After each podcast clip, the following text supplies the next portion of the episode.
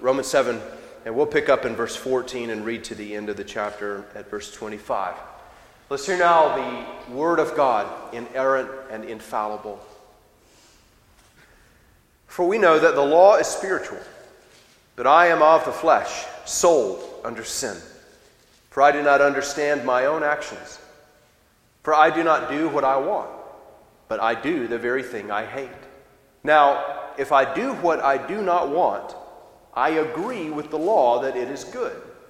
So now it is no longer I who do it, but sin that dwells within me.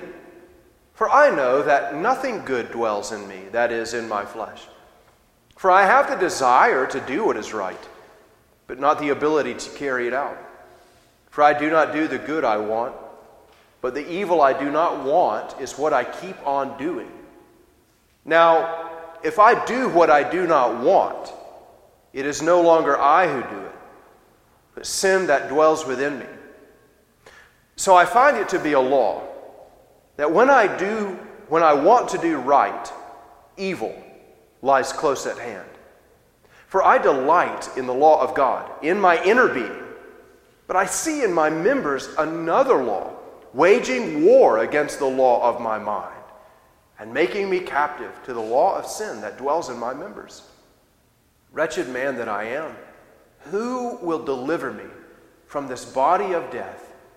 Thanks be to God through Jesus Christ our Lord. So then I myself serve the law of God with my mind, but with my flesh I serve the law of sin. This is the word of the Lord. Amen. Please be seated. Let's pray. Our God and Father, we thank you so much for these truths that you have caused to be written down in your word. And we thank you that they've been delivered to us in a language that we can read and understand. But Father, we confess, even though these words are written in our language, a language that we can understand, our hearts and our minds resist understanding. And so we pray that you would overcome our resistance tonight by the work of your Spirit.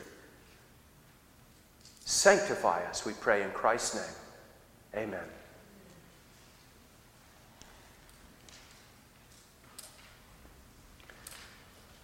I think one of the basic desires of every Christian is to help other men and women and children find hope and comfort and happiness. And we know that in order for other men to find hope and comfort and happiness in this life, they have to understand the Word of God. And so as we've worked through these first few chapters of the Westminster Confession, we have thought about some very basic, some fundamental truths. They are truths that enable men to understand their situation. Where did you come from? Why are you here? What is your purpose in life? What is the meaning of life? We find the answers to those questions in the Bible. And we find the answer to another question. What is wrong with you people? That's in the Bible. And it's very important for us to understand that because, listen, there are lots of voices talking to you every day on talk radio, friends, or you're sitting in a waiting room somewhere and you're reading magazines and there are voices, there's social media, there are voices that are talking to you and they are trying to tell you what is true. And a lot of them are trying to tell you how to overcome your problems. And often, if you're in the checkout line at the supermarket, they will give you 5 steps or 10 steps to a better you. I wish it were that easy.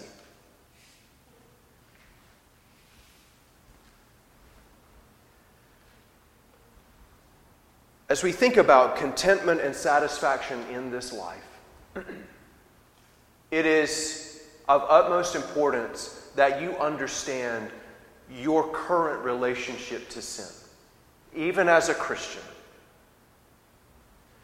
so that you will understand why it sometimes seems like happiness and joy and comfort are right at the tips of your fingers and you can't seem to grasp it. Contentment and satisfaction in this life comes not from perfecting your circumstances, but through resting in the finished work of the Lord Jesus Christ. Let me say that once more. Contentment and satisfaction in this life comes not from perfecting your circumstances, but through resting in the finished work of the Lord Jesus Christ. You and I are not content because we do not understand the need for sanctification. We do not understand the need for sanctification because we do not understand the powerful work of indwelling sin. If I could put it this way, there is an enemy within you that is working and scheming every single moment of every single day to kill you. The corruption of sin remains even in the born-again believer. Failure to understand this leads to the error of Wesleyan perfectionism. You can live perfectly in this life. It leads to pursuit of unholy means, to personal gratification and happiness. It leads to an unbalanced dependence on external assistance for spiritual fruits. What we'll see tonight is that the corruption of sin, listen, the corruption of sin is the source of all your sorrows. Every single one of them. The sanctification of the Holy Spirit is the source of all your joy. And if we could grasp that principle, then we could successfully counsel one another, help one another, encourage one another, and walk faithfully with one another until God calls us home. Westminster Confession, chapter 6, paragraph 5, says this: "This corruption of nature during this life remains in those that are regenerated. And although it be through Christ pardoned and mortified, yet both itself and all the motions thereof are truly and properly sin." Paragraph 6. "Every sin, both original and actual, being a transgression of the righteous law of God, and contrary thereunto, does in its own nature bring guilt upon the sinner, whereby he is bound over to the wrath of God and curse of the law, and so made subject to death with all the miseries spiritual, temporal, and eternal." So let's look at this. I've worked it down to 3 points. The first one is sin and the Christian, our relationship to it. We are cleansed and yet corrupt. We are cleansed and yet corrupt. The confession reminds us that corruption of nature remains in the regenerate. In 1 John chapter 1, verse 8 and verse 10, John writes an important verse on this very topic. Listen to what John said. "If we say we have no sin, we deceive ourselves, and the truth is not in us." Verse 10. "If we say we have not sinned, we make him a liar, and his word is not in us." Now you know that sandwiched in between those is 1 John 1:9. "If we confess our sins, he is faithful and just." So I have a question for you. When you read those words and you see that John says, "If we say we have no sin, we deceive ourselves," who does John include in that "we"? Well, at the very least, we would say John is included in that "we," wouldn't we? John is included in that week. And he's writing to the church of Jesus Christ, saying these words. If we, that means John the Apostle, and you the church member, say that we, John the Apostle, and you the church member, have no sin in us, we deceive ourselves. And so one of the points that we take away from that is even John, as an apostle who had seen Christ in his flesh, reclined in the bosom of Christ at the Last Supper, even in him, sin remained. So that he would say of himself, I am yet a sinner. This corruption of nature remains.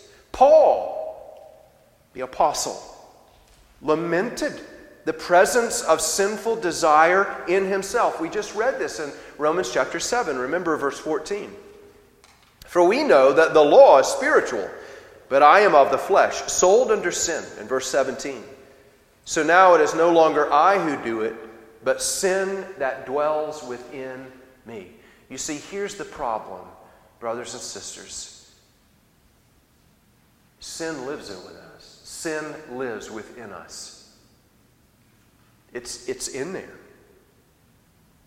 James and Solomon remind us that no man achieves perfection in this life. Listen to James in chapter 3, verse 2. For we all stumble in many ways.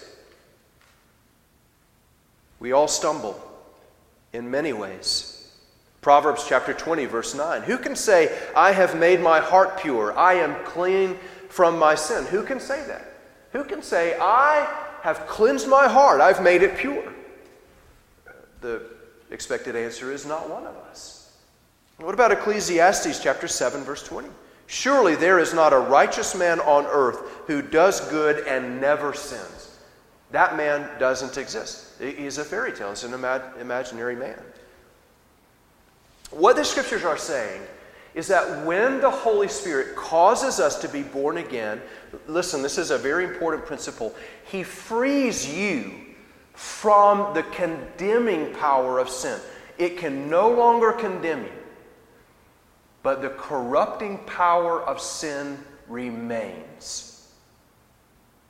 Now you might say, why is that? Why is it that even when God delivers us from the condemning power of sin, why doesn't he free us from the corrupting power? I would love to live a holy and perfect life.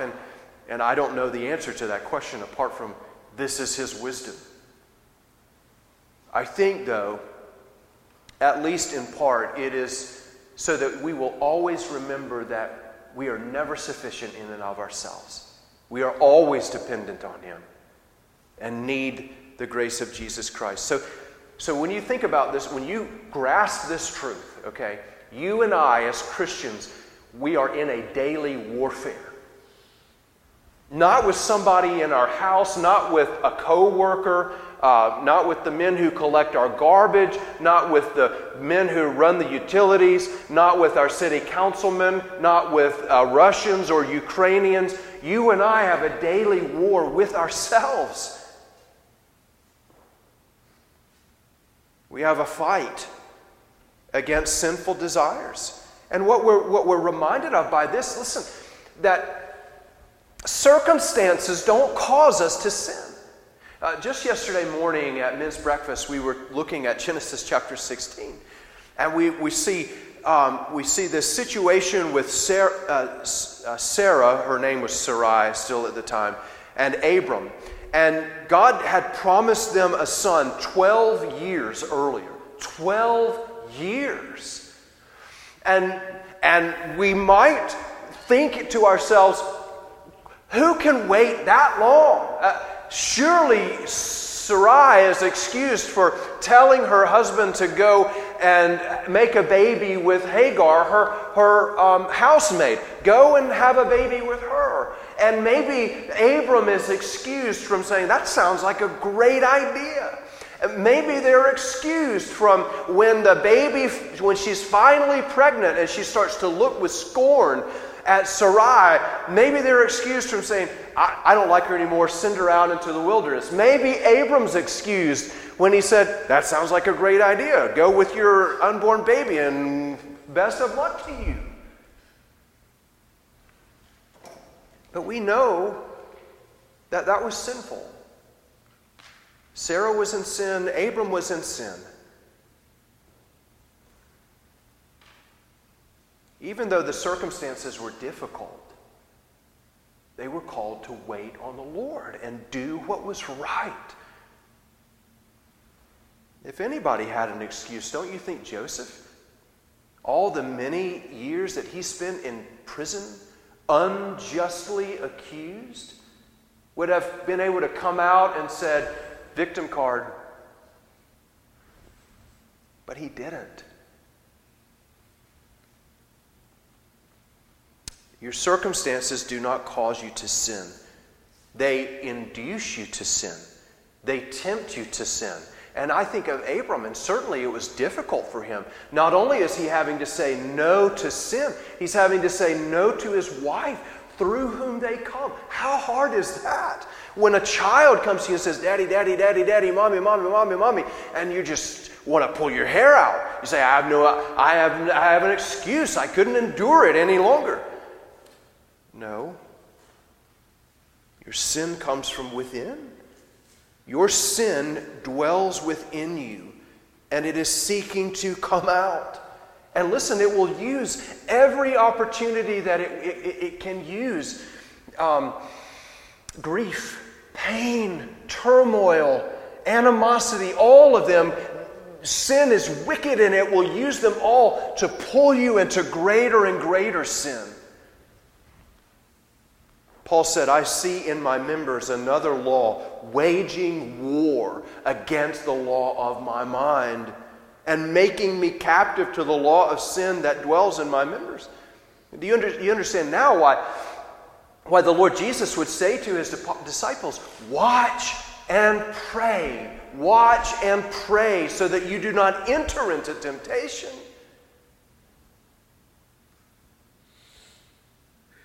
You have to kill sin.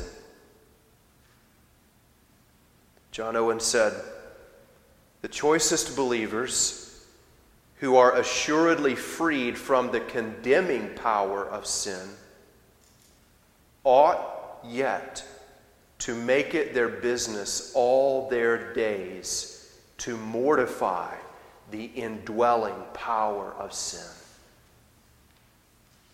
Your great war is not out there. It's in here. You are born again, but the corrupting power of sin is still there, seeking to destroy you. Secondly, thinking of sin and the Christian, you are forgiven and yet sinful. The confession reminds us that through Christ, your sin is pardoned. It is put away. And that's a certainty through Christ. Through Christ, your sin is put to death. Your sin went into Christ's tomb, and it did not rise again.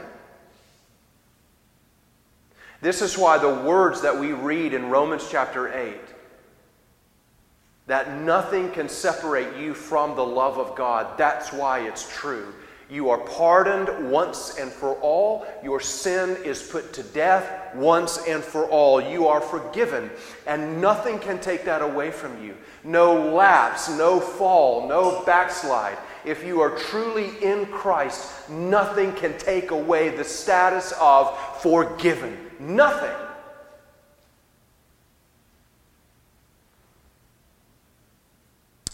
But we can't confuse that truth with the thinking that we cannot still sin. We are forgiven, yet we are sinful. And the confession reminds us that we're sinful in two ways. We have this corrupt nature within us, and that nature in and of itself is at odds with God. It is a sinful nature. And all of the motions of that corrupt nature are sin. Let me give you just an example of what we're talking about here. Over the past few years in our denomination, we've had this debate raging over same-sex attraction. And on one side of the debate are our friends who say that same-sex attraction in and of itself is not sin. Homosexual activity, homosexual behavior, that is sin. But the desire is not sin. And some of our friends will insist that this is true because they will quote secular psychologists who say that 99% of same-sex attracted people will never change their orientation. And they'll say, see, you can't call this sin because I can't help it. But the confession reminds us that it's not only the nature itself, all of the motions, the desires, the thoughts, the habits that come out of this corrupt nature, that in and of itself is sin. This is why Jesus would say it doesn't matter if you never actually physically fornicate with a woman, although that is far worse. But if you lust after her in your heart, that is also sin. To hate someone in your heart wickedly is sin, even if you never murder them. This is not about, and this is not about being right. This is about whether we can offer hope to our friends who say, I'm same-sex attracted, on the basis of the Spirit's work. Do you see? Can I say to him, there's hope for you in the gospel that you can live a Christ-honoring life, that you can overcome this desire through the Spirit's work? Can we offer hope to these folks? Can we offer hope to the depressed, to the anxious, to the despairing? Does the Spirit work? Does He work? Does He enable men to overcome even the most heinous desires? Is joy a spiritual gift? Is self-control? Can Christ give it? You see, this is what's at stake. Does the gospel give a little hope? Does it exclude certain people? Does it exclude the one who's deeply into his same-sex attraction? Does it exclude the person who can't even get out of bed, who just wants to keep the curtains closed? Are they beyond the work of the Holy Spirit? Do they need professional counseling?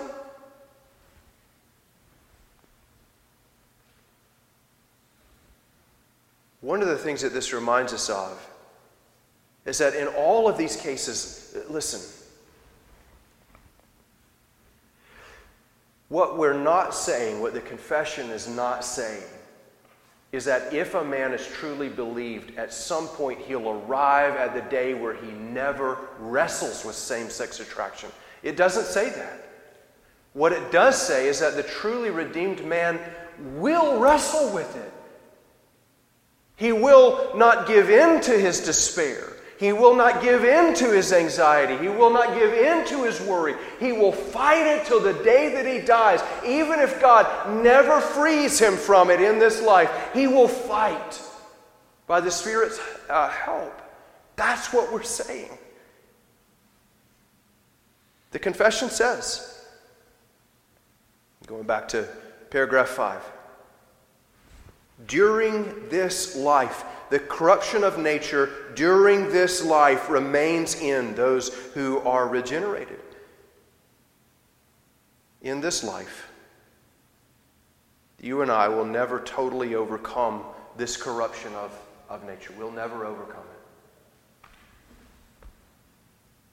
But we might have little victories, do you see?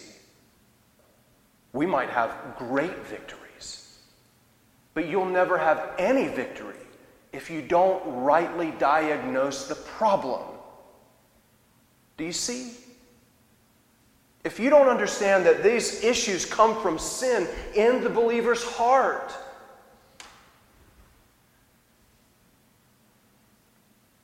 then you'll have no victory. You and I will not finally overcome sin until we die. R.L. Dabney puts it this way: Scripture and common sense attribute some obstacles to entire sanctification, to the continuance of the animal appetites in man. While God's omnipotence could overcome those obstacles, yet it is according to his manner of working that he has seen fit to connect the final completeness of his work of grace in the soul with this last change, that is, of death. In other words, it's God's wisdom to leave it this way. We were, again, our men's Bible study yesterday morning, we were thinking about Hagar, and she's being roughly treated by Sarah. Surely she wanted to go. I think when Abram said, go into the wilderness, maybe she was a little bit afraid, but also there's probably a little bit of relief. Anything is better than living with this woman. And then she goes off into the wilderness, and the Lord meets her, and what does he say? Go back! What? Well, I'll live here by this well and eat weeds and drink the water rather than go back. He says, go back. And I think when we don't fully grasp this doctrine, do you see what it takes away from us is our willingness to endure difficult circumstances, waiting on the Lord to bring victory. I want overnight success. I want something to make me feel better. I want something to make me overcome this issue tomorrow. I don't want to wait. But the Lord oftentimes says, wait. He told Abram, I will give you a child, and he waited 25 years. Sometimes the lesson is simply this. If you have Christ, you can endure.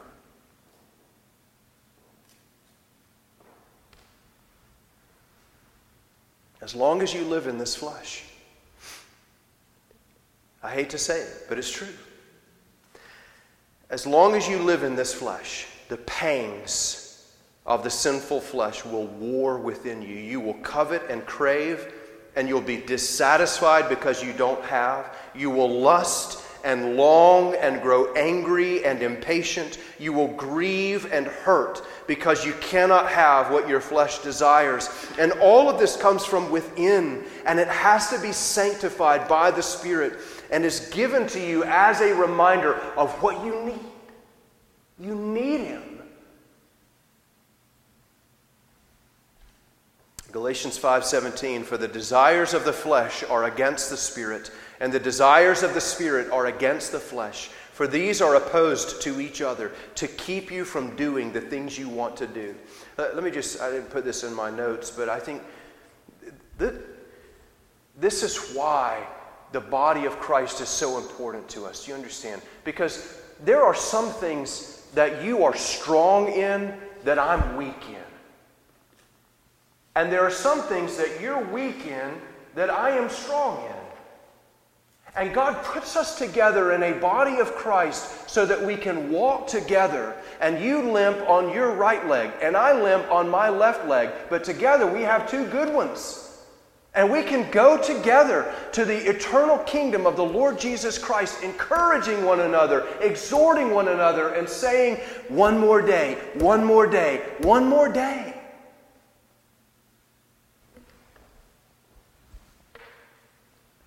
You have to pursue holiness. And it begins with the realization that the corrupting of power of sin remains in you. It is to blame for your despair and your discontentment, and it is sin before God.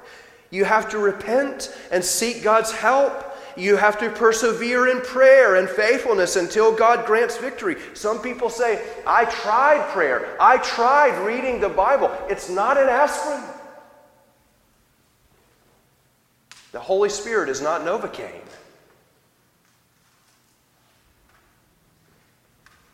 An aspect of this sanctification will be that you learn to trust God when the clouds are dark.